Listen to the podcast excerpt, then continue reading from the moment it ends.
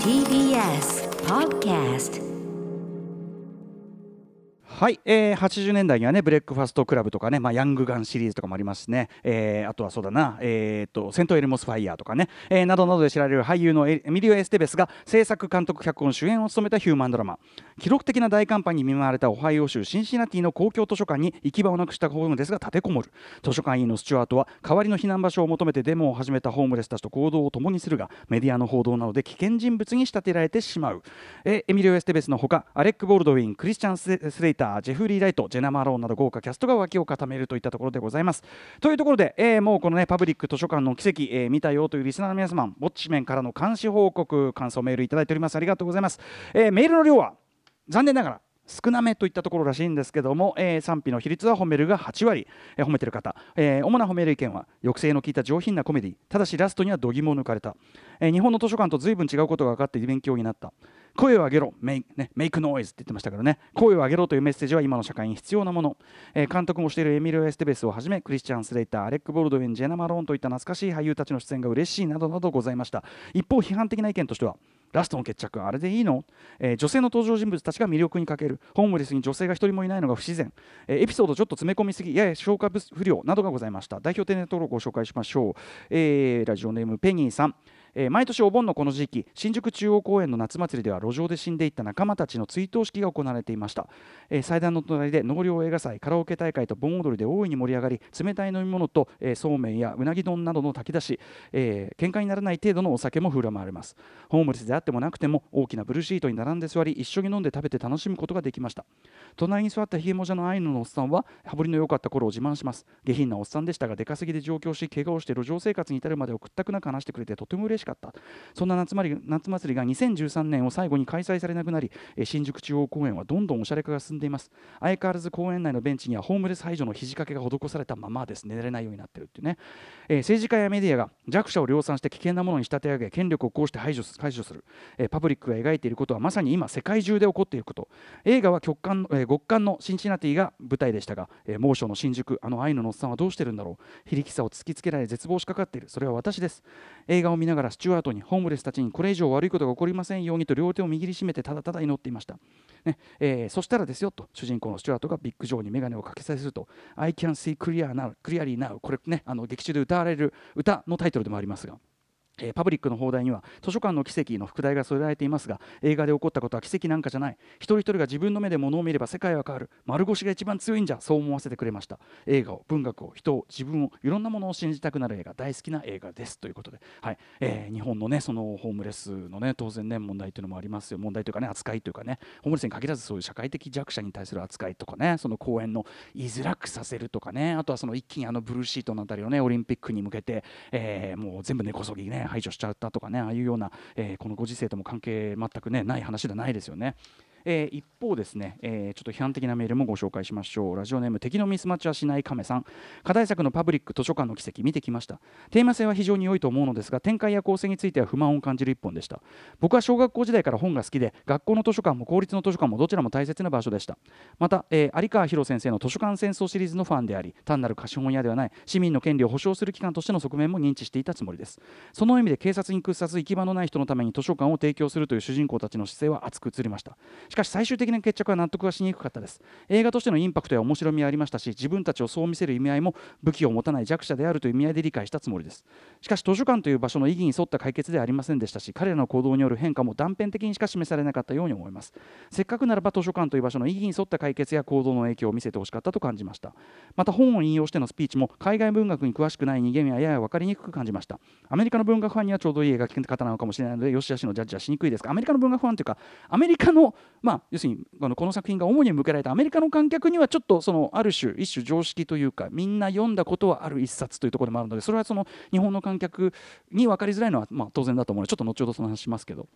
えー、とはいえ見どころの多い映画であったのも確かです。図書館の多彩な役割の見せ方声を上げるメイクサムノイズね、えー、これヒップホップのライブだとね騒げ的な意味ですけど今回は声を上げるという意味の重要性明かされる主人公の過去と現在の行動の結びつきなどは印象的でした、まあ、全面的にダメだと言ってる人はねそんなにいなかったという感じです。さあというところで皆さんメールありがとうございます。パブリック図書館の奇跡私もですねえー、っと東宝シネマズ日本橋、えー、デッドねあともう輸入ブルーレイがもうすでに出てたりするので、えー、それで何回か見返してまいりました。えー、ただまちょっと入りはそんなにね、えー、芳しくはなかった雰囲気でしたかね、えー、脚本監督制作主演エミリオ・エステベスもちろんね俳優として非常に有名なあのエミリオ・エステベスさんです、えー、ハリウッドスターで監督業にもまあ進出する例近年はまあ、いよいよ増えてきましたけども、えー、彼は割と早い段階1987年の「ウィズダム夢のかけら」という作品から、えー、こっちですね主に脚本主演出演を兼ねる形で、えーまあ、意外とたくさん、今回7作目ですけどね劇場用映画を作ってきた、えー、あとまテレビシリーズなんかもこれは完全に裏方的に作ったりしてきた。CSI なんかもねちょっとねやったりしてますけどね、えー、事実上のベテラン監督でもあってですね。しかも実は今回の、えー、2018年これ2018年の作品です、えー、パブリックだけはですねちょっと例外なんだけどもこれまでは基本的にですね常に、えー、お父さんのマーティン・シーンとか弟のチャーリー・シーンとの共演で、まあ、映画作品を作ってきた、えー、またこれは今回のパブリックもそうだけど自分の子供たちがスタッフとして関わっていたりもすると、はい。えー、ということで要は家族経営の店みたいな感じの映画作ってる感じですね。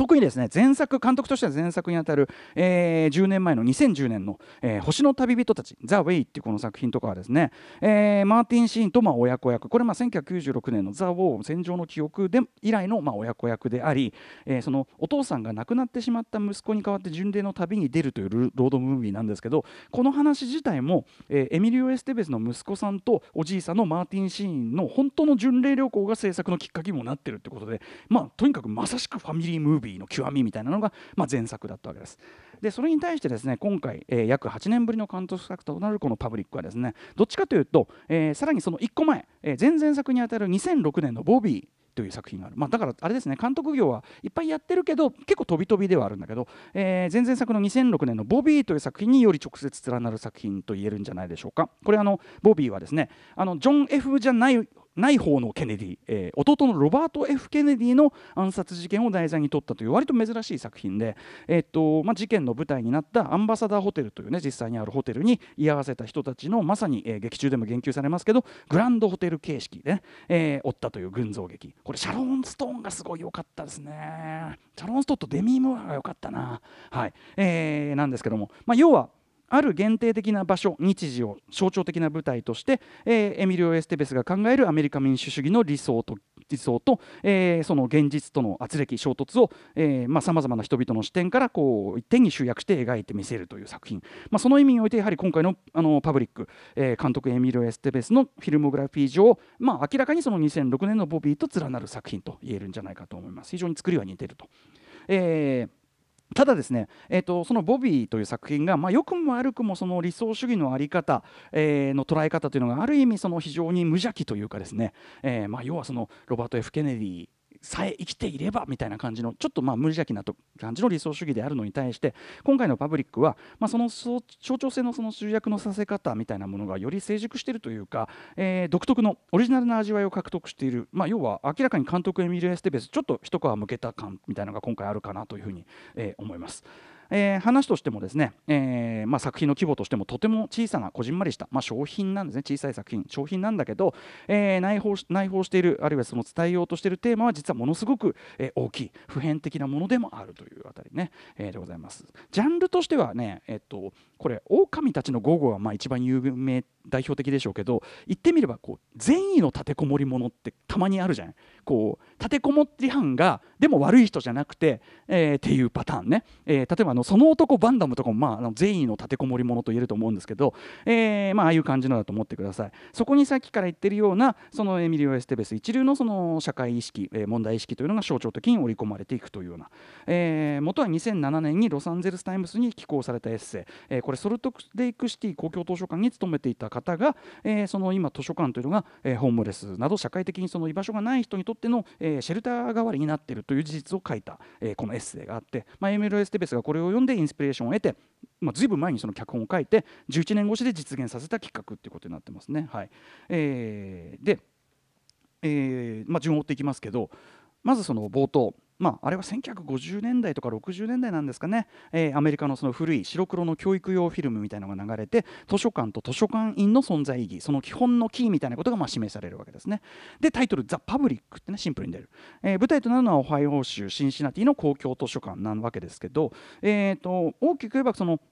この図書館という施設の持つまさにその公共ですね。公共パブリックね、えー、公共性公共的な意味、えー、意義。えー、でひいてはそれが担保する、えー、民主社会の理想というね、えー、民主主義最後の砦だなんて言ってましたけど、えー、というのが本作のテーマとなってくるわけです。だからまあタイトルはシンプルに「ザ・パブリック公共、ね、公共性」みたいなことですね、えー、でまずはそのシンシナティの最初にですね街の様子特にまあその道端にいるホームレスの皆さんの姿が次々と映し出されて行きつつですね、えー、早速非常に本作において重要な役割を果たす、えー、ある一曲が流れます。これ流れかな？さっき頭の方で流してからちょっと流そうか、えー、劇中であの目からレーザービームが出ちゃうという妄想にね取りつかれている、えー、ジョージというホームレスの男性。これちなみにあの最初にね今言ったソルトレイクシティ公共図書館に勤めてた方のエッセイにもその、えーと、ホームレスで居場所がないホームレス、えー、図書館がショルター化している中でやっぱそのホームレスの方は精神的疾患を抱えている方も多い、えー、そういう意味でも助けを求めが必要な人たちなんだということが書かれてるらしいですけど、えー、そんな感じでですね、まあ、ジョージという、まあ、ちょっと精神疾患を抱えている、えー、らしいホームレスの男性を演じている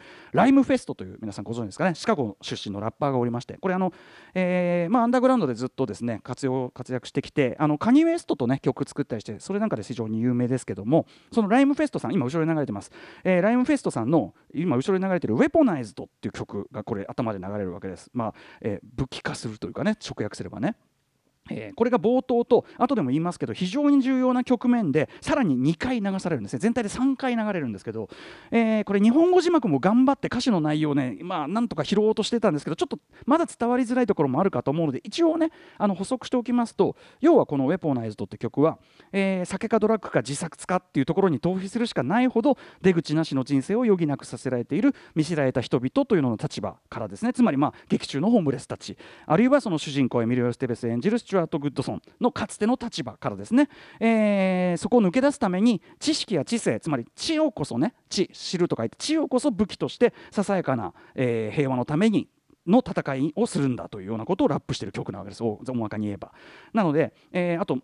最後の方でですねあのケネディやロスチャイルドガンジーに会いに行くぜみたいなエレベーターに乗って会いに行くぜみたいなラインがあるんですけど、えー、それはまさにその図書館的な知の集積のことを歌ってもいる。図書館のことをほとんど、まあ、知の知の集積にアクセスできるそれが強みなんだっていうことを歌ってもいるということでまさにその本作のテーマメッセージあるいはストーリーを集約した一曲なんですねこの「Weaponized」っていう曲は、はい。えー、非常に重要なんです。後で流されるその2回、えー、2回の場面ではですねあの今後ろに流れているようなラップのバースじゃなくてバックトラックこの「うーー」ってトラックと「ウェポナイズ」「ウェポナイズ」っていうね「ウェポナイズ」ってこのあのサビのフレーズのみが流れるのでまずはこの冒頭でよくこの曲を頭に叩き込んでおくことが重要ですという、はいえー、ということでございます。でそこから、まあ、主人公を取り囲む人々と図書館員たちの、えー、単にですね本を整理するだけではない業務などが、えー、テンポよく無駄なく描かれていくんですけど、えー、エミリオ・エステベス監督本当に抜かりがないというかさすがなのは、えー、そこにですね、まあ、後に生きてくる伏線例えばね、えー、元はジョニー・ナッシュの、えー「I can see clearly now」先ほどねメールにもありましたねセリフでも出てくるしあと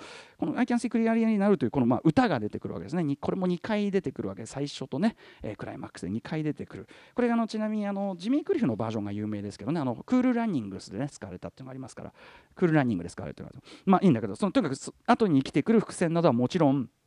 非常にですね読み取りがいがある重層的な仕掛けを背景にいくつも配してるんです実はね、えー、例えばですねまああの北極熊の剥製をね今預かっとくんだなんて出てくるじゃないですか、えー、で最後の最後もしっかりあの北極熊の剥製で終わるわけですこの映画ね、えー、劇中でさりげなくこう言及される通りこれは要するにともすれば、えー、絶滅の危機に瀕しかねない。だからこそ意識的に守って受け付けない受け継いでいかなければならないもの。つまりその民主主義の理想、えー、その砦としての図書館というものの、まあ、メタファーなわけでも明らかにそれはそうなわけですね、えー、またですねこれはあのエミリオ・エステベスが美術チームに発注してわざわざ要するにもともとシンシナティの図書館になかったものを作らせたというですね館内のあちこちに貼られているアメリカの偉人たちの肖像と言葉シリーズ。これがまああちこちに貼られててで、まあ、ちょいちょい目に入るわけですそれが。特に割とはっきり読み取れるレベルで目立つのは主人公たちが立ちこ立てこもる部屋のドアの外側の右の方に貼られたフレデリック・ダグラスさんという方の肖像と、え言葉が貼られてます、えー、フレデリック・ダグラスさん、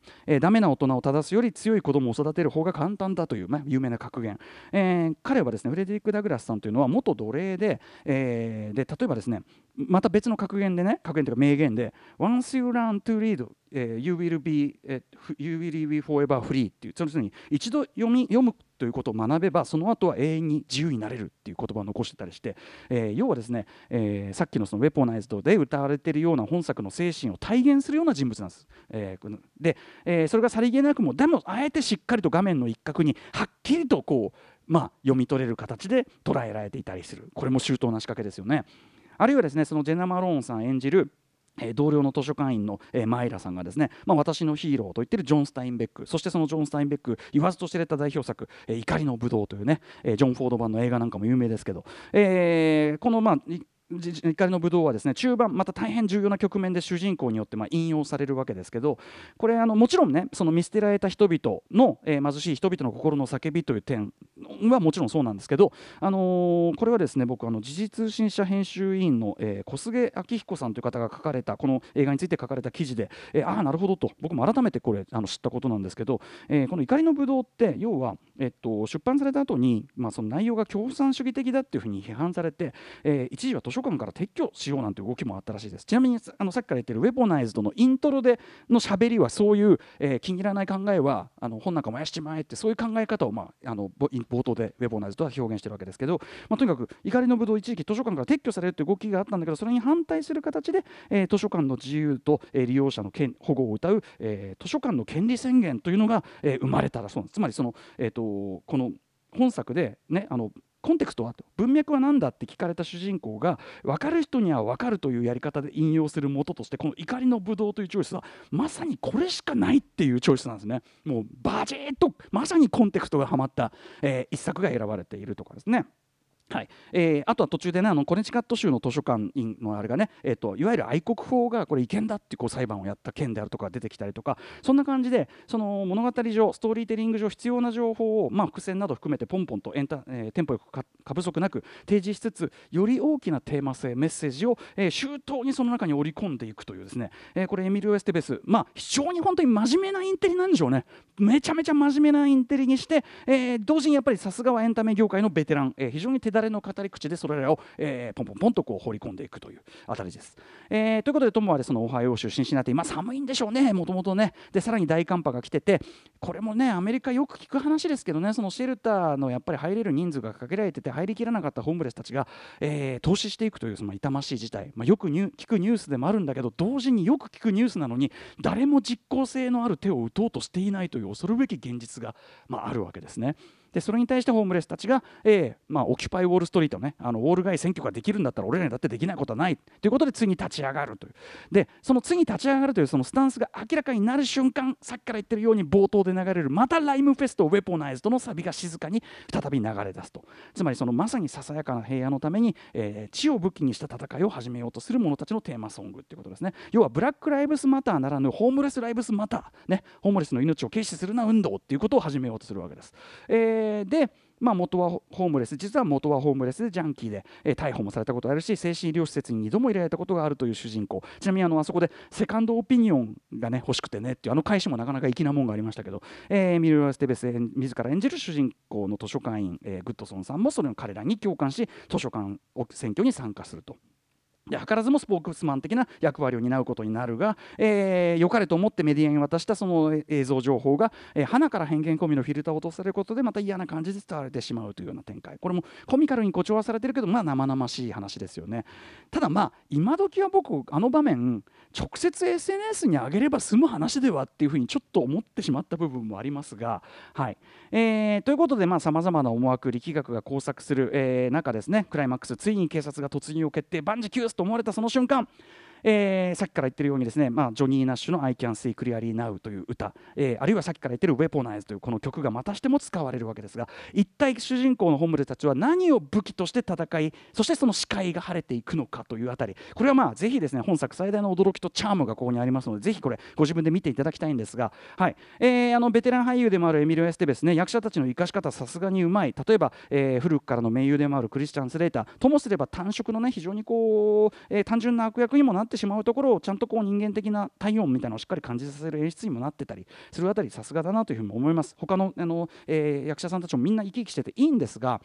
ただこれですねマネージャーあのライムスターマネージャー幼いさんも指摘していてああ確かにと思ったのはですねあのオチに向けて作っているためなんでしょう。それは事情はわかるんですがやはりメールにもあった通り女性キャラクターが結局割と蚊帳の外というか主人公たちを見守る立場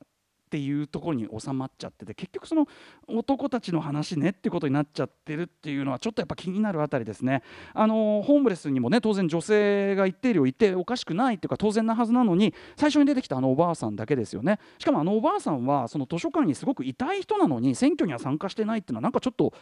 ちょっとなんか不自然な感じがいたしますしあとあのアパート管理人のアンジェラさんこれ演じているね Orange Is New Black のテイラー・シリングさん非常に魅力的なんですけど、えー、と彼女も彼女は彼女ですでに傷持つ身というこの話はお話上プラスだと思うけど彼女とあんな唐突に性的な関係になるっていう展開いります？でまあその